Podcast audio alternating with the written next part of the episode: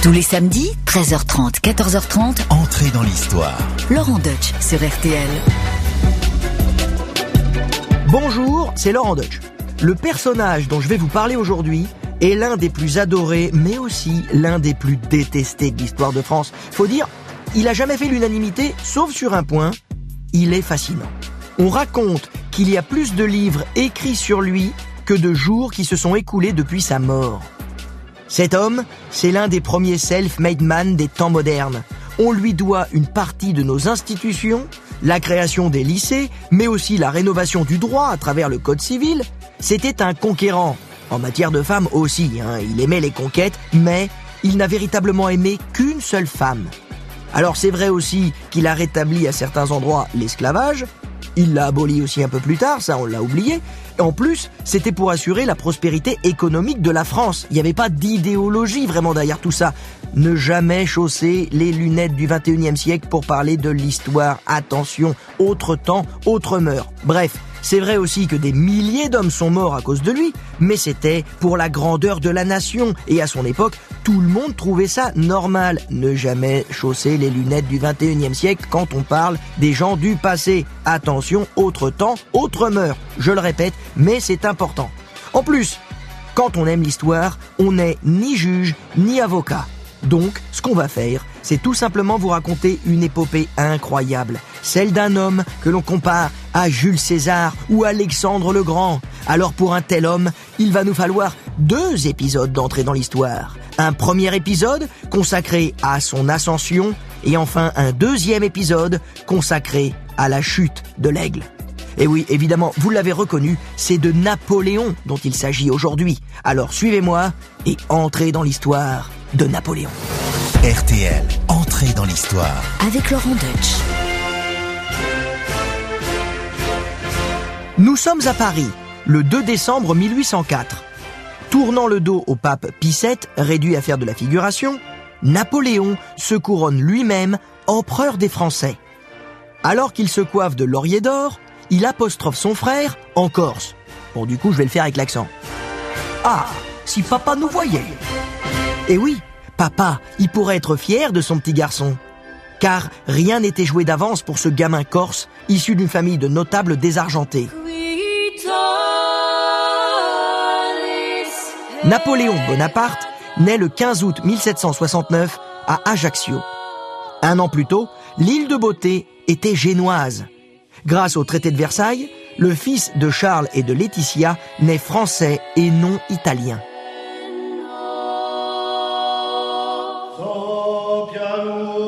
L'âme de la Casa Buonaparte, c'est Laetitia. Ce petit bout de femme énergique a mis au monde 12 enfants. Elle rêve de grands destins pour eux et leur met la pression pour s'entraider et réussir.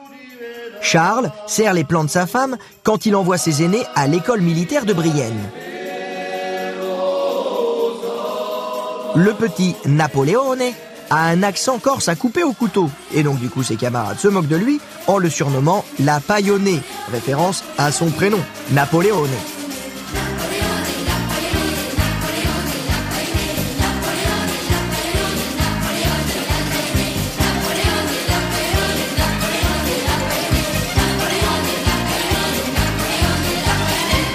En plus, à l'époque, le concept de harcèlement scolaire n'existait pas. Hein. Napoléon, il pouvait pas composer le numéro vert de l'éducation nationale, le 30-20, tu vois. Enfin, n'hésitez pas à le faire quand il y a un problème. Mais lui, Napoléon, il pouvait pas. Donc, du coup, notre petit Napoléon se réfugie dans les livres.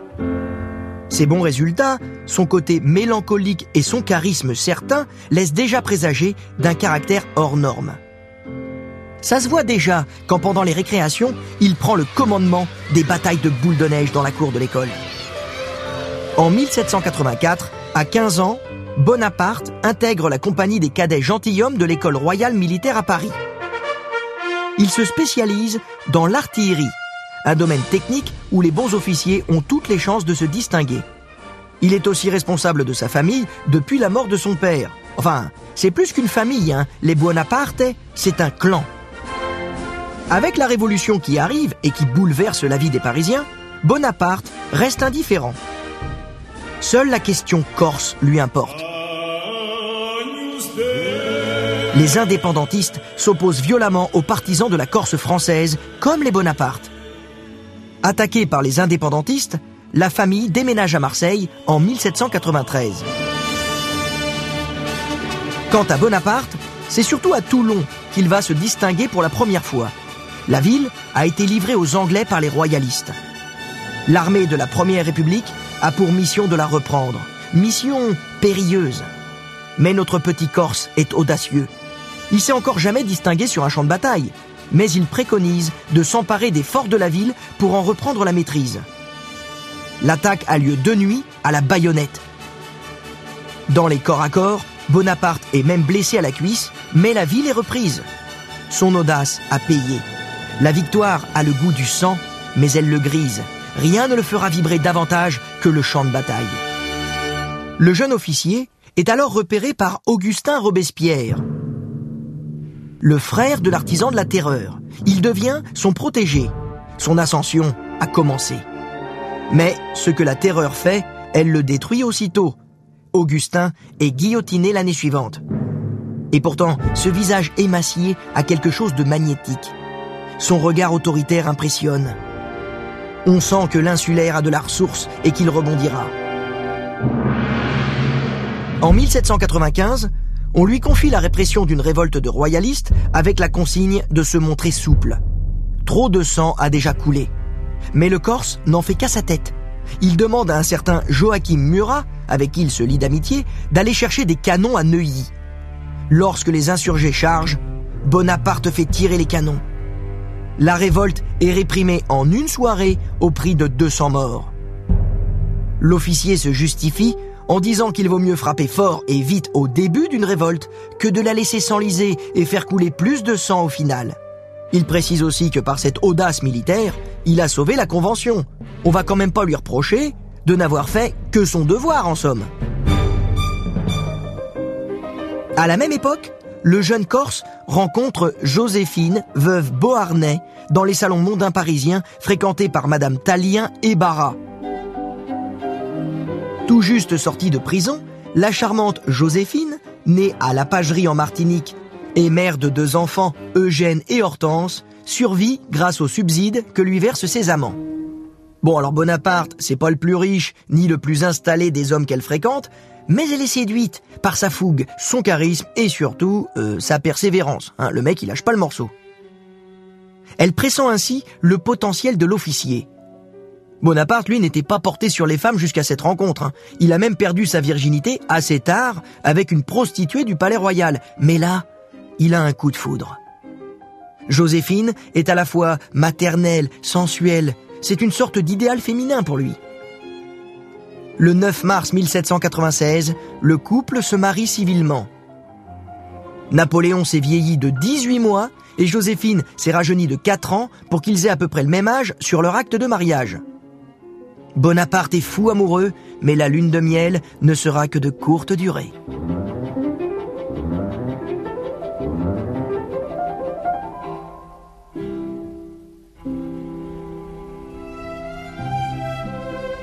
Le clan Bonaparte déteste Joséphine.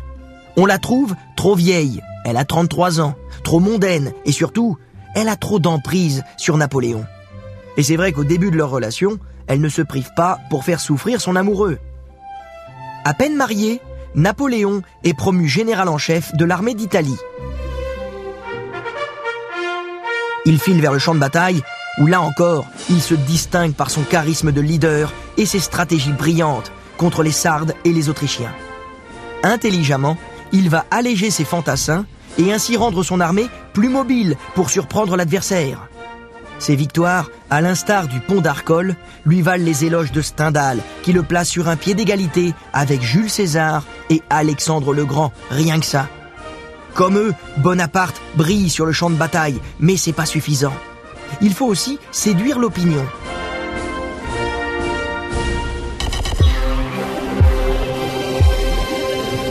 Alors, pour communiquer sur ses victoires, Bonaparte fonde ses propres journaux et prend la plume pour se glorifier.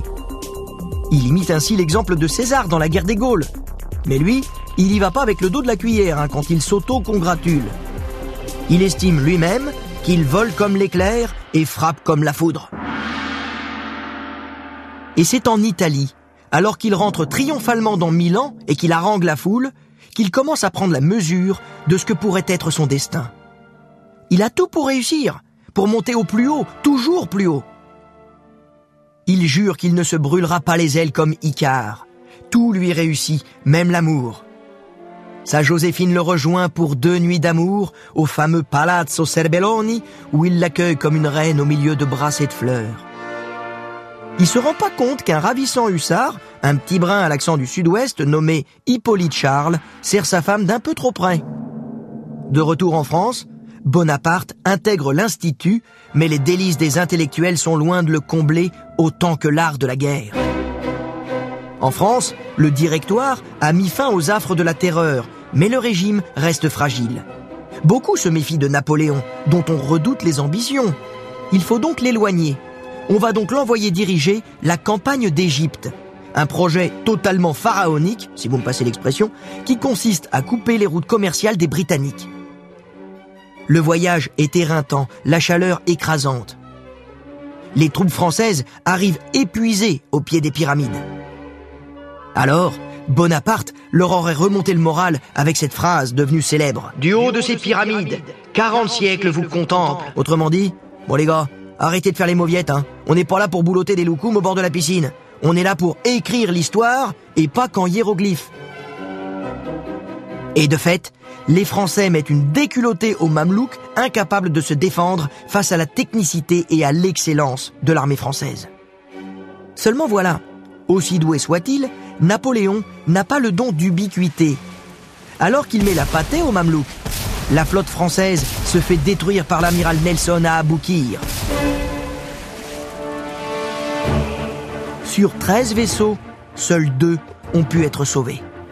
Bonaparte serre les dents et fait comme si la perte de sa flotte ne le touchait guère. Il doit administrer l'Égypte maintenant qu'il en a pris le commandement.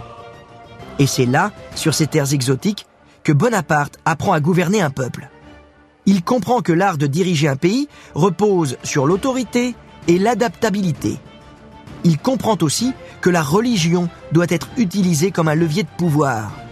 Il envisage même de se convertir à l'islam pour gagner en crédibilité. Mais l'idée de se faire circoncire et de renoncer au vin l'en dissuade. Bonaparte passe presque deux ans en Égypte. Outre la pacification de la région, il chapote un gigantesque projet culturel, la création d'un livre qui recenserait toute la faune, la flore, les villes et les vestiges archéologiques de la vallée du Nil. Son contrôle de la région permet en effet des avancées significatives en histoire et en géographie.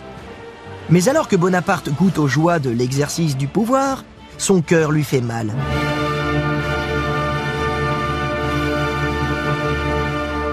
Des lettres malveillantes lui révèlent l'adultère de Joséphine avec notre Hippolyte Charles.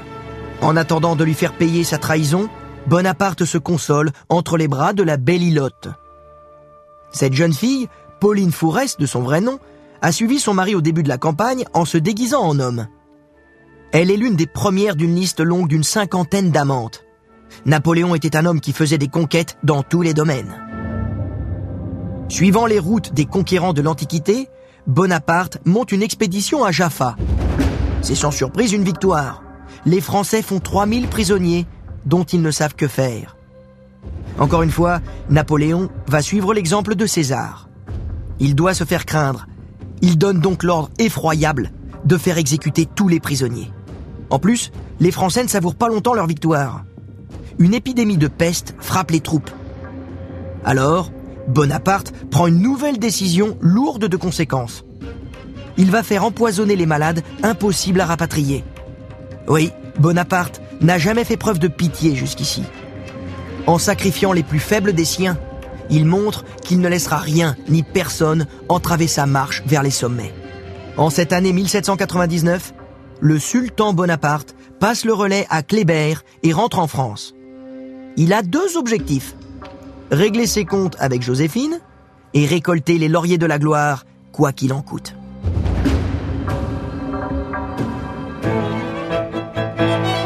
Avec son sultanat d'Égypte, Bonaparte a pris goût au pouvoir. Il ne rêve maintenant que de renverser le directoire, mais avant de monter un complot, il doit divorcer d'avec Joséphine. Et là, évidemment, le clan Bonaparte applaudit des deux mains. Il va enfin se débarrasser de la vieille. C'est comme ça qu'on la surnomme hein, chez les Bonaparte. Mais Joséphine est amoureuse ou intéressée, allez savoir. Sans doute un peu les deux. Elle rompt avec Hippolyte Charles et supplie le Corse de lui pardonner. Mais c'est trop tard, il a tout prévu. Et comme dirait Louis de Finesse dans Rabbi Jacob, il y a pas de pardon, il y en a plus, fallait pas miser sur le mauvais chameau. Alors, jouant le tout pour le tout, Joséphine demande à ses enfants d'intercéder en sa faveur auprès de Bonaparte. Et là, à la surprise générale, le Corse se laisse fléchir. Il se sent responsable de cette famille. Même si c'est pas ses enfants naturels, Hortense et Eugène, il les considère comme ses propres enfants. Il ne serait rien sans lui. Et en plus, au fond de son cœur, il l'aime tant sa Joséphine. Ils vont donc se réconcilier. Bon, voilà un problème de réglé. Maintenant, il faut en finir avec le consulat. Pour cela, Bonaparte se lie à Sieyès. Cet homme est l'un des accoucheurs de la République française. Il a fait partie de cette bourgeoisie qui œuvrait davantage pour confier le pouvoir aux élites en faisant croire qu'il se trouvait du côté du peuple. Sieyès est lui aussi décidé à achever la révolution qu'il a commencée en gravissant la dernière marche du pouvoir suprême. Pour y parvenir, il lui faut un bras armé, et son choix se porte naturellement sur Bonaparte, qui lui offre son épée. Là, on peut quand même se questionner sur la lucidité de Sieyès. Ça se voyait gros comme un camion que Bonaparte lui ferait à l'envers, hein, et qu'il accepterait pas d'être le bras droit. Toujours est-il que les comploteurs poussent les institutions du directoire à se réfugier à Saint-Cloud pour mieux se protéger d'un éventuel coup d'État. Oui, c'est très retors, hein, c'est habile tout ça, parce que une fois là-bas, les mecs ils sont piégés. Et du coup, Sieyès, appuyé par Bonaparte, va pouvoir faire un coup d'État parlementaire. Les 500 députés du directoire, présidés par le frère de Napoléon, Lucien Bonaparte, siègent désormais dans l'orangerie du château de Saint-Cloud. Alors, Bonaparte entre et prend la parole. Mais là, il va être un peu moyen. Oui, il a plus de talent pour haranguer les soldats que les députés. Ceux-ci crient au scandale face au coup d'État. Lucien le frère tente alors de les rassurer en affirmant qu'il ne laisserait pas son propre frère anéantir le régime. Mais rien ne se passe comme prévu. Napoléon perd le contrôle. Alors, les soldats menés par Joachim Murat interviennent. Les députés, craignant pour leur vie, se sauvent. Certains sautent par les fenêtres du château. Alors, rassurez-vous, l'orangerie de Saint-Cloud, c'est au rez-de-chaussée. Hein. C'est pas du tout le World Trade Center. N'y a pas de souci. Hein. À la limite, les mecs, ils vont se fouler une cheville, euh, un poignet, mais voilà, il n'y a pas une mort. Hein. Non, le, coup d'état de Saint-Cloud, ça ressemble plus à un poulailler en furie qu'à un coup d'état. Mais c'est quand même bel et bien un coup d'état. Et le pouvoir va alors être confié à un triumvirat formé par Sieyès, Roger Ducos et, je vous le donne en mille, Bonaparte. Dès lors, le 25 décembre 1799, une nouvelle constitution est votée frauduleusement à une large majorité. Elle commence en ces termes La révolution est fixée aux principes qui l'ont commencé. Elle est finie. Voilà, point barre. Merci, joyeux Noël. Le Corse a ramené l'ordre et il a achevé la révolution. Sauf que, pour le moment, le nouveau régime s'appelle le consulat. En tant que premier consul, Bonaparte concentre les pouvoirs, nomme les ministres et possède l'initiative de la loi dont il débat avec un nouvel organe, le Conseil d'État. Pendant le consulat, tout se fait au nom du peuple, mais le peuple ne participe plus à rien. La seule chose qui compte, c'est de rétablir la paix et la concorde civile. Des jolis mots pour parler d'un retour à l'ordre. Pour montrer qu'il est le chef du consulat et du triumvirat, Bonaparte s'installe aux Tuileries. Il vit avec Joséphine dans les anciens appartements de la reine et travaille dans ceux du roi. Alors là, franchement, le message symbolique, il est fort, très fort. Oui, la Révolution a donné naissance à un souverain, non plus de droit divin, mais au nom du mérite. Oui, c'est beau comme de la propagande napoléonienne, ça. Mais dans les ors du palais, le premier consul s'ennuie. Bonaparte a besoin du bruit des canons, de l'odeur de la poudre et du goût du sang. En 1802, Deux ans après une victoire obtenue de justesse à Marengo, présentée pourtant comme un triomphe à l'opinion, Bonaparte fait son premier bilan politique. Il a façonné un nouvel État, puissant, avec un budget à l'équilibre. Encore deux autres années, et le nouveau Code civil achèvera son œuvre législative. Mais en face, sentant poindre sa volonté monarchique, Fouché limite, avec l'aide du Sénat, le consulat de Bonaparte à 10 ans. Bonaparte riposte aussitôt et obtient un consulat à vie. Il peut même nommer officiellement son successeur. Toutes les oppositions sont muselées. Le pays est ainsi mûr pour franchir un nouveau cap, celui de l'instauration de l'Empire. Le fameux Talleyrand va faire office de ministre de la propagande en comparant l'instauration de l'Empire français comme une reviviscence de l'Empire glorieux des Romains, prospère, conquérant avec son nouveau Jules César. Le sacre de l'empereur des Français doit avoir lieu le 2 décembre 1804 à Notre-Dame de Paris. Le pape Pie est reçu à Fontainebleau en grande pompe quelques jours plus tôt car c'est lui, le saint homme, qui doit présider la cérémonie. Mais, coup de théâtre, la veille du sacre, Joséphine demande une audience au souverain pontife. Pissette sort de ce rendez-vous rouge de colère et menace de ne pas célébrer le sacre. Bonaparte tombe des. Qu'est-ce qu'elle a bien pu lui dire, Joséphine? Pour que le souverain pontife se mette dans un état pareil, elle risque ainsi de compromettre cette journée dont il rêve depuis si longtemps.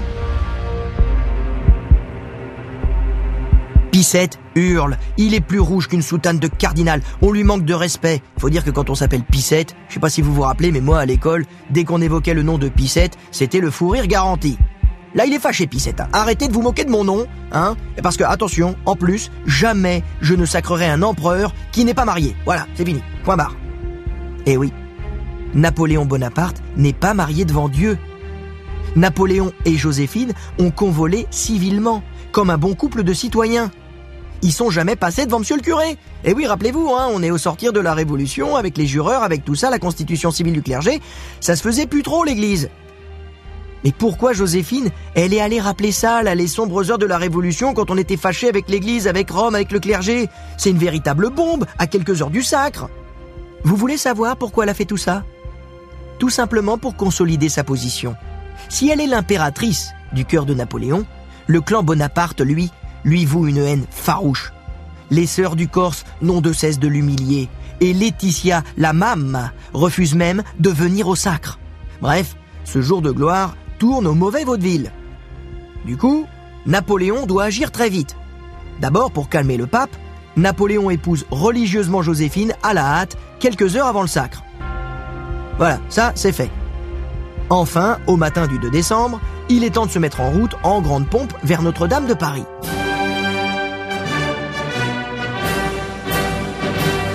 Napoléon est soulagé, Joséphine aussi, ils sont heureux comme des enfants, tout va bien, ça y est, Pissette est calmée. Mais maintenant, c'est les membres du clan Bonaparte hein, qui sont rouges de colère. Bon, pour la circonstance, ils ont accroché un sourire crispé sur leur visage. Hein, on est dégoûté, elle va gagner la Joséphine. En plus, la cérémonie va être grandiose. Napoléon en grande tenue est l'épicentre de cet événement. Pour montrer qu'il est l'homme le plus puissant d'Europe, il se couronne lui-même avec des lauriers d'or près d'une réplique de la couronne de Charlemagne. Là encore, la comparaison est évidente. Quant au pape Pie VII, il n'est qu'un figurant dans cette cérémonie. De toute façon, il avait qu'à avoir un nom plus sérieux. L'empereur, qui a donc pris les choses en main, couronne ensuite son impératrice, que ses sœurs Pauline et Caroline auraient chahuté en tirant sur sa traîne pour la faire vaciller. Non, vraiment pas sympa les filles. Et c'est là que Napoléon, dorénavant empereur des Français, se tourne vers son frère et lui dit en Corse Eh, si papa nous voyait Et c'est vrai, quelle ascension pour le petit garçon d'Ajaccio.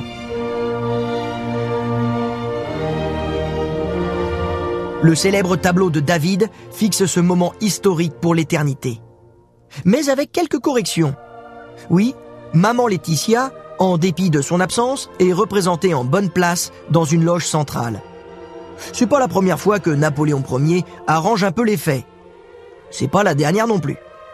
Napoléon espère désormais être un monarque à l'égal de ceux des autres puissances européennes.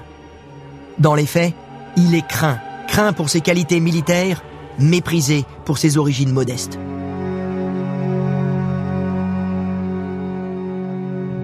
Oui, les Français ont fait la révolution, ils ont aboli les privilèges, mais pas leurs voisins. Napoléon organise maintenant sa cour impériale entre un mélange d'étiquettes héritées de Versailles et d'un pragmatisme façon Saint-Empire. Napoléon demeure avant tout un travailleur infatigable. Il aime gouverner, donner des ordres et se montre de plus en plus autoritaire. Son armée, la grande armée, désormais professionnalisée et surentraînée, semble invincible. Tout lui sourit. Sauf une chose, l'empereur n'a pas d'héritier. La fourbe Joséphine lui fait croire qu'il est stérile, puisqu'elle, elle a déjà deux enfants. Mais le 13 décembre 1806, l'une des maîtresses de l'empereur, Éléonore de la Plaigne, lui fait savoir qu'elle vient d'accoucher d'un fils, Charles Léon. Napoléon réalise alors qu'il peut être père. Il a beau aimer Joséphine, il peut pas sacrifier l'œuvre de sa vie pour ses beaux yeux.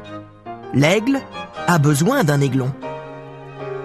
Un soir de 1809, lors d'un dîner sinistre, l'empereur fait part de sa décision de divorcer à Joséphine. Elle hurle et s'évanouit. Elle perd à la fois l'homme qu'elle admire, qu'elle aime, et aussi son statut social. Mais Napoléon va assurer le service après-vente. Il l'aime encore et toujours. Du coup, elle s'en tire avec une rente, la Malmaison, l'Élysée, le château de Navarre et surtout l'amitié inébranlable, inaltérable de son Napoléon. Il ne l'oubliera jamais et lui viendra toujours en aide. Finalement, il n'y en a eu qu'une, Joséphine. Pourtant, l'empereur va dorénavant choisir une nouvelle impératrice. Ce sera Marie-Louise, une archiduchesse d'Autriche. Avec ses yeux à fleur de tête et ses traits épais des Habsbourg, Marie-Louise, c'est pas la beauté de l'année. Mais elle est fraîche, docile, fertile et surtout, euh, elle est issue d'une des plus grandes maisons d'Europe.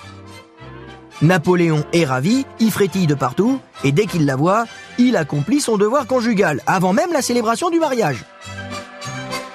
Ensuite, il la couvre de toutes ses attentions et refuse de la laisser seule avec un homme pour être bien certain d'être le seul à lui faire un héritier. Et ainsi, le 20 mars 1811, l'impératrice lui offre son plus beau cadeau. Un petit garçon tout blond, titré prince impérial et roi de Rome. Napoléon ne touche plus terre. Il se croit l'homme le plus puissant du monde. Il est capable de faire plier le destin à sa volonté. Mais voilà, trop d'arrogance pousse à la faute. Un faux pas terrible va venir compromettre l'ascension de l'aigle.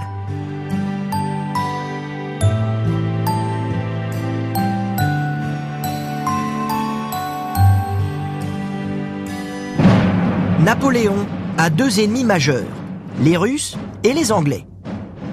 En 1805, malgré une infériorité numérique et un nombre de canons bien moindre, Napoléon fait mordre la poussière aux Russes et aux Autrichiens à Austerlitz. En 1807, Elo est une nouvelle boucherie où Napoléon l'emporte, de justesse cette fois, mais il l'emporte. Mais c'est une victoire à la Pérusse. Hein. Il y a tellement de sang sur la neige que même les soldats en sont dégoûtés. Quelques mois plus tard, nouvelle victoire, cette fois à Friedland. Et là, cette victoire est décisive. Le tsar Alexandre Ier est contraint de rencontrer Napoléon pour signer un traité avec lui à Tilsit le 7 juillet 1807. La rencontre se fait dans la plus grande discrétion. Alexandre, drapé d'hypocrisie, se montre affable. Napoléon accepte de lui laisser envahir la Finlande s'il participe au blocus contre l'Angleterre. Car voilà la chose qui obsède Napoléon depuis 1806. Étrangler les Britanniques dont l'empire est florissant. Se venger de ceux qui ont coulé sa flotte à Aboukir, rappelez-vous. Faire plier la perfide Albion face à sa grandeur. Mais pour que le blocus soit efficace, tout le continent doit le suivre, et Napoléon est prêt à l'imposer par la force. Et l'empereur croit maintenant avoir un partenaire en la personne du tsar. Ainsi, la majorité de l'Europe de l'Est pratique le blocus. Mais à l'Ouest, on résiste toujours à sa volonté. Napoléon fait alors occuper le Portugal le 30 novembre 1807.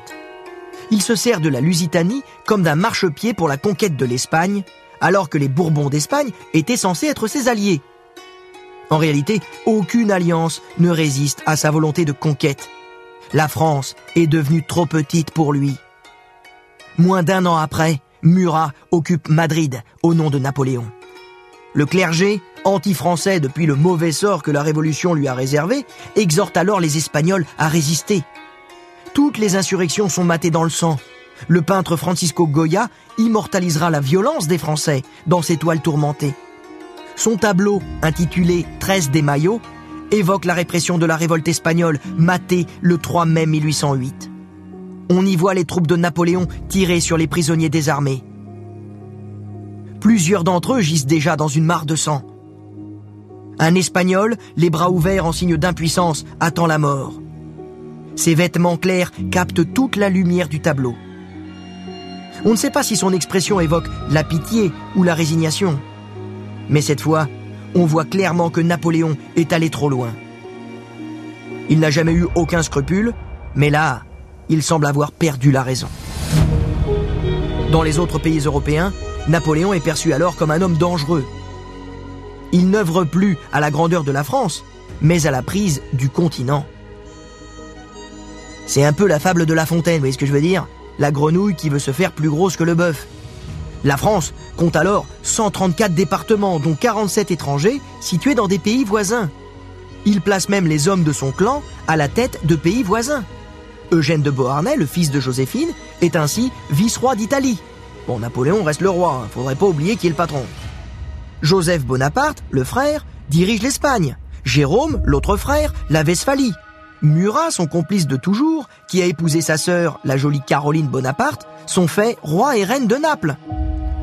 Napoléon décide de tout, dirige tout, écrase tout, et il a conscience de la fascination qu'il exerce sur toute l'Europe. Napoléon, ce général génial, est devenu un monstre à sang-froid, jamais rassasié d'honneur, ivre d'ambition, ivre de pouvoir. Et si l'armée continue à adorer son leader, le peuple, lui, est lassé. Trop de gens vivent dans l'indigence. Trop d'hommes ont vocation à devenir soldats malgré eux, et les impôts sont trop élevés. Et là, c'est une constante dans l'histoire. Quand les impôts sont trop hauts, c'est la révolte assurée. En plus, dans le reste de l'Europe, la situation est tout aussi tendue. Les alliés de Napoléon ne rêvent que de se libérer de son joug. Le 15 août 1811, Napoléon fête la Saint-Napoléon. Oui, gloire à lui-même. Son anniversaire est devenu une fête nationale. Hello Paris, the bus through the door. Now everybody lift your jaws off the floor. You act like you never seen no emperor before. It's Napoleon and I'm back. Et si tous les ambassadeurs européens entourent Napoléon pour ce moment joyeux, la tension est palpable. Napoléon fixe de son regard impitoyable le prince Alexandre Kourakine, l'ambassadeur de Russie à Paris. L'air mauvais, il s'avance vers lui, et ce qu'il lui dit va faire basculer l'histoire de l'Europe. Pour savoir de quelle manière, rendez-vous la semaine prochaine sur RTL. Nous continuerons à voler avec l'aigle de la Russie à Sainte-Hélène en passant par l'île d'Elbe. Attention, la chute va être vertigineuse. Alors serez-vous prêt à entrer dans l'histoire?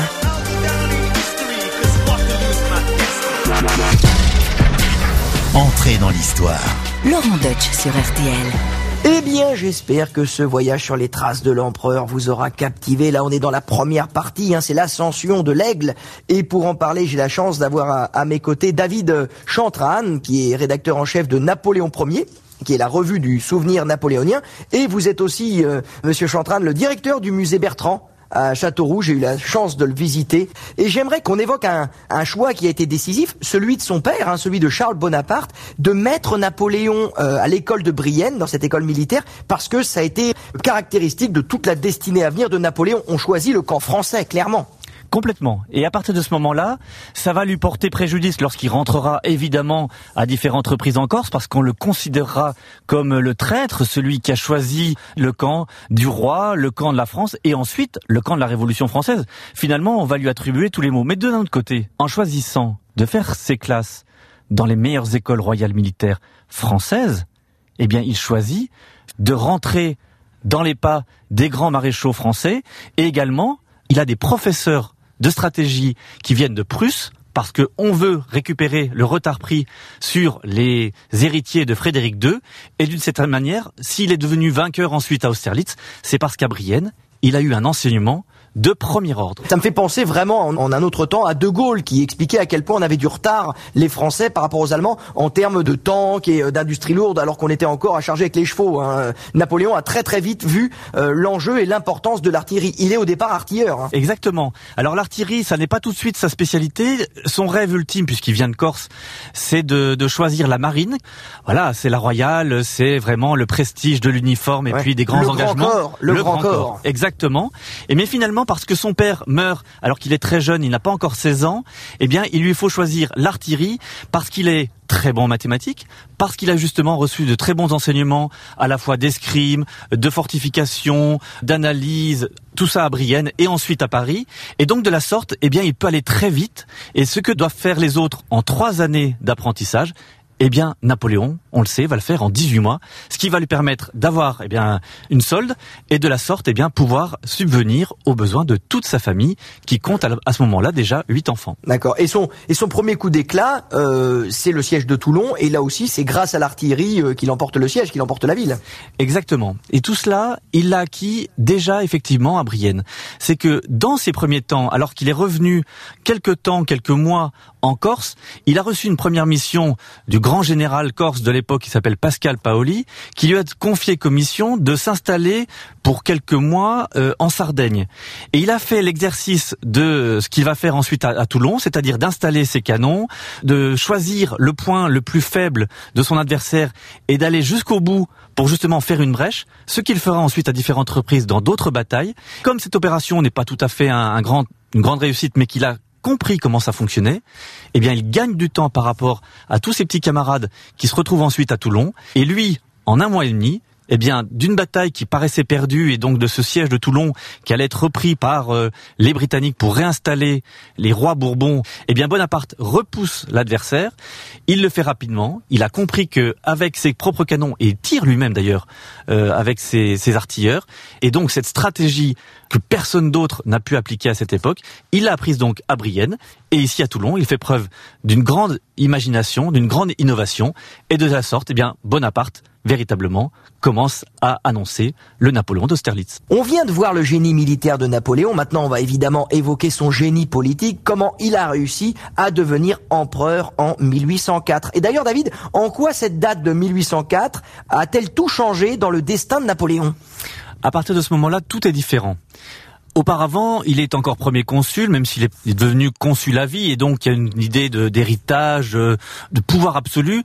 Mais le titre même d'empereur, c'est un choix très important.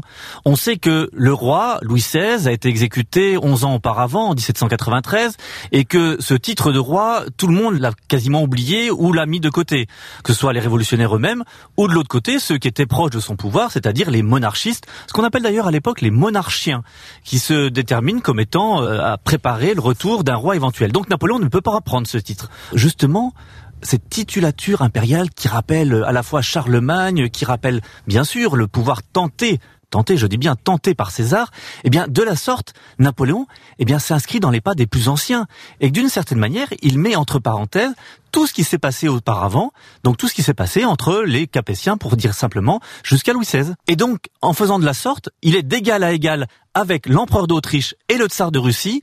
Il n'est plus du tout l'héritier de Robespierre, celui qui vient directement des Jacobins, mais il est véritablement, avec une légitimité nouvelle, il est l'empereur des Français, et donc la République peut aussi continuer.